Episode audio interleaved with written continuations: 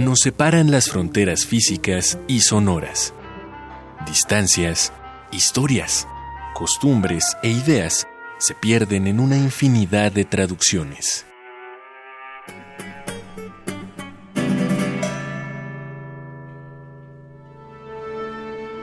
Pero hay una voz que todos entendemos. La música es el idioma universal. Radio UNAM trae para ti concierto fuera de temporada de la Orquesta Filarmónica de la UNAM, desde la Sala Nezahualcóyotl del Centro Cultural Universitario.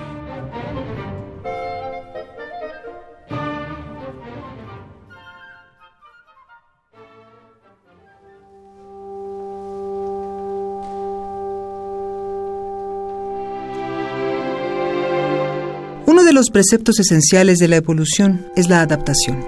La especie que no fluye con el correr natural de las cosas está destinada a desaparecer. Saberlo y entenderlo son dos cosas muy distintas.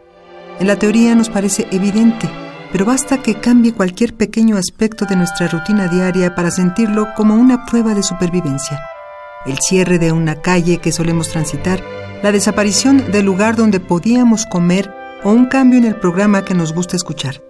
La respuesta al horario de verano y al de invierno nos demuestra lo difícil que nos resulta adaptarnos a una nueva situación. En el arte, las novedades siempre han sido motivo de debate por distintas razones, pero todas ellas confluyen en el miedo.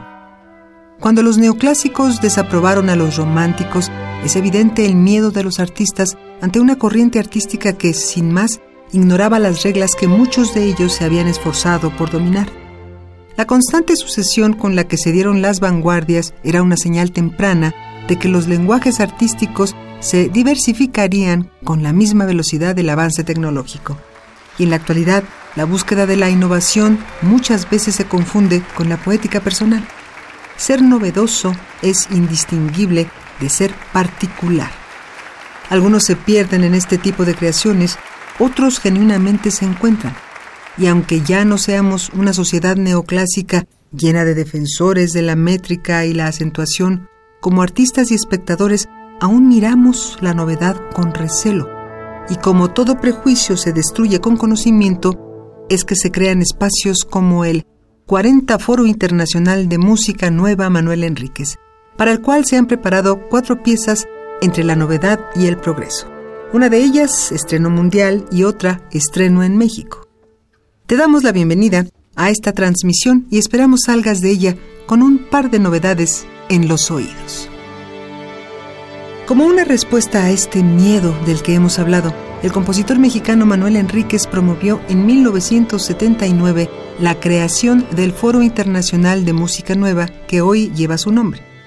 Como un homenaje y una celebración de la cuadragésima edición de este foro, Rodrigo Valdés Hermoso compuso 40 una pieza que forma parte de otras obras creadas con la intención de llevar a cabo un estudio de la especialización orquestal, es decir, el encuentro de las diferentes agrupaciones instrumentales que pueden darse al interior de una orquesta.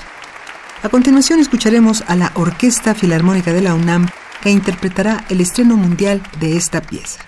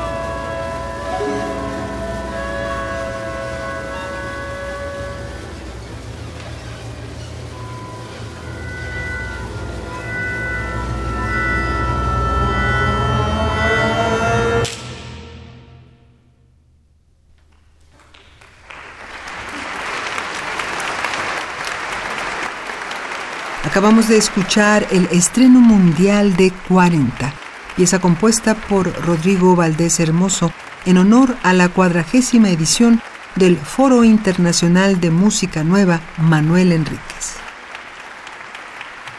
La observación, si se hace con cuidado, es un encuentro constante con la novedad. Un paisaje desértico en México, por ejemplo, parece una cosa muy simple para un vistazo rápido. Arena café y cielo azul vegetación seca, sol. Si tenemos la paciencia suficiente, empezaremos a encontrar que la arena no es café todo el tiempo, que contiene tonalidades ocres y zonas amarillas, líneas blancas y ramitas negras, piedras desordenadas. Bajo estas ideas de búsqueda y sutileza es que Juan Andrés Vergara compuso Lines, Desert Whispers, cuyo estreno en México será interpretado a continuación por la Orquesta Filarmónica de la UNAM.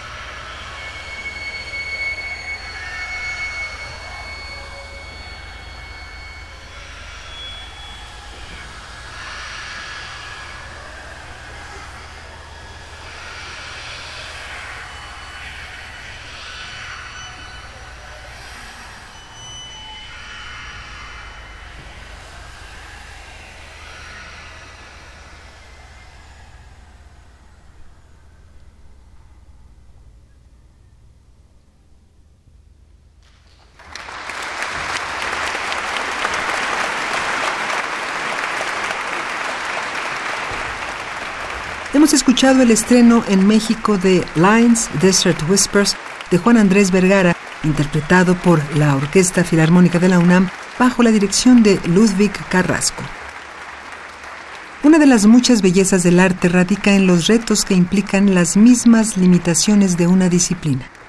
La pintura, por ejemplo, al momento de introducirse al futurismo, suponía que los artistas necesitaban transmitir la idea del movimiento aún desde lo estático de su arte. Pero quizá la mayor dificultad radicaba en que el movimiento en la pintura llevaba más de 100 años en práctica. Por lo tanto, la novedad debía ser encontrar un modo distinto de ejemplificar ese movimiento. Si el mismo concepto quiere utilizarse en la música, es un conflicto similar, pues al avanzar en el tiempo y en su propia narración, la música ya se mueve. Esa Pekka Salonen decidió apostar por la idea de un movimiento ascendente y una aceleración siempre constante, como la forma de la hélice. Por ello bautizó Helix a la pieza que la Orquesta Filarmónica de la UNAM interpretará a continuación.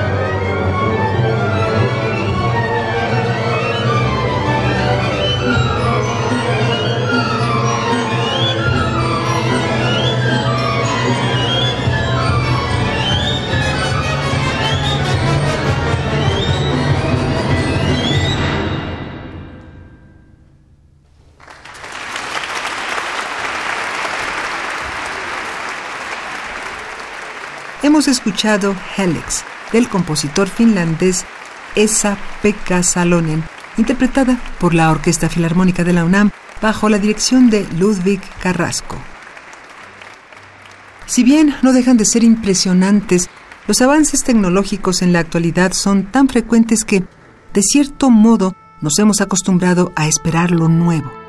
No así a finales del siglo XIX y el resto del siglo XX, cuando este progreso empezaba a despegar y términos cada vez más dinámicos y ultramodernos empezaban a utilizarse de manera cotidiana como el horsepower o caballos de fuerza para comparar la potencia de una máquina de vapor con la de los caballos de tiro, un término acuñado por James Watt, que pronto se convirtió en una unidad de medida. La expresión que significa la cantidad de fuerza que se requiere para levantar 75 kilos de peso a un metro de altura en un segundo fue hallada por la poesía del habla francesa que lo convirtió en caballos de vapor. Este es el nombre que Carlos Chávez tomó para componer una pieza dancística que girara en torno a la explotación capitalista latinoamericana por parte de los Estados Unidos. Escuchemos.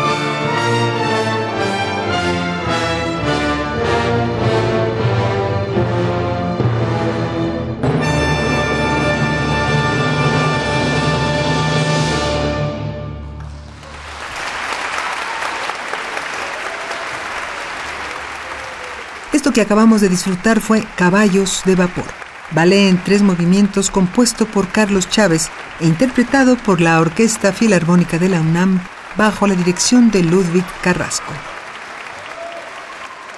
Nuevo es una palabra extraña. Es certera, pero a la vez efímera y subjetiva. Un libro escrito hace 200 años no representa una novedad para la historia de la literatura, pero ante el estudiante que lo sujeta por primera vez puede significar el descubrimiento de un mundo distinto, muy distinto al que conoce, y el génesis de una poética desconocida. De nuevo puede viajar de serlo después de un segundo o de un año, según el impacto que nos haya causado, y regresar a los viejos descubrimientos puede darnos la sensación de que aún algo conocido lo experimentamos por primera vez. Así las cosas pueden ser nuevas más de una vez como pueden ser redescubiertas. Por ello, ni debe tenerse recelo ante lo nuevo ni desdén a lo viejo, pues ambas cosas pierden sus límites al enfrentarse al espectador. Agradecemos que nos hayas acompañado en esta emisión y esperamos que vuelvas a hacerlo la próxima semana en otro programa de la tercera temporada 2018 de la Orquesta Filarmónica de la UNA. Estuvimos con ustedes en los controles técnicos Edgar López, la producción de Marco Lubián, el guion de Mario Conde y la voz de Tessa Uribe. Gracias y hasta la próxima.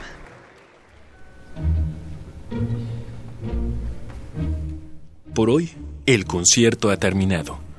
Se ha dicho todo lo que había que decirse en todos los idiomas a la vez. La próxima vez volveremos a entendernos sin saberlo. Radio UNAM presentó Concierto fuera de temporada de la Orquesta Filarmónica de la UNAM, desde la Sala Nezahualcóyotl del Centro Cultural Universitario.